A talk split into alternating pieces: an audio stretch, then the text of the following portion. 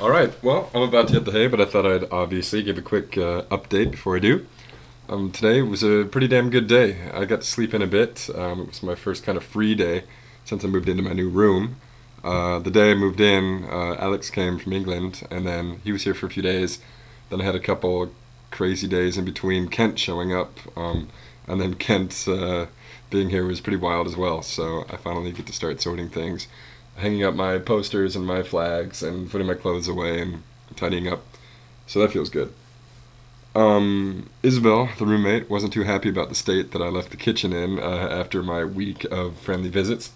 So I made a point to get that cleaned up today, did the dishes, cleaned the stove, and now I promise, Isabel, if you're listening, to uh, to keep it tidy. Uh, you have my word.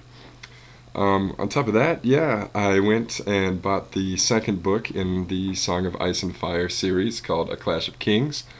I finished Game of Thrones, the first book, last night, and uh, that was the only thing I wanted to do today was go get the second book. But while I was out, I went over to Kickstart, put some time into my thesis, and then uh, rode home. But as I was riding home, I realized what a nice day it was. Um, the sun was out, the clouds uh, were high in the sky, big and puffy. Um, the temperature was perfect. There was people out in the streets, but it wasn't too busy. Uh, nice breeze going through the air. It was just really, really nice.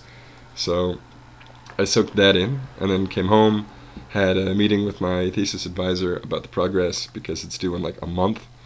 And then I went to Viva's house, and uh, Viva got some like badass lasagna dish at the Aldi, the supermarket near my house.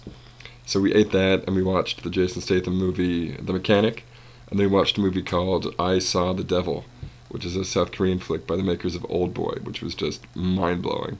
Not quite as good as Old Boy, but still really, really just wild. And I totally recommend it if you're into really visceral, gory um, revenge flicks. uh, after that, uh, yeah, we drank some wine, we smoked some hookah, watched some uh, Gary Moore live DVD. He was the guitar player from Thin Lizzy and then we watched Johnny Cash and Derek the Dominos videos until it was time to go. So yeah, rode my bike home, and now it's nearly 3 a.m., so I'm gonna go to bed because tomorrow is gonna be another big day of thesis work now that it's crunch time.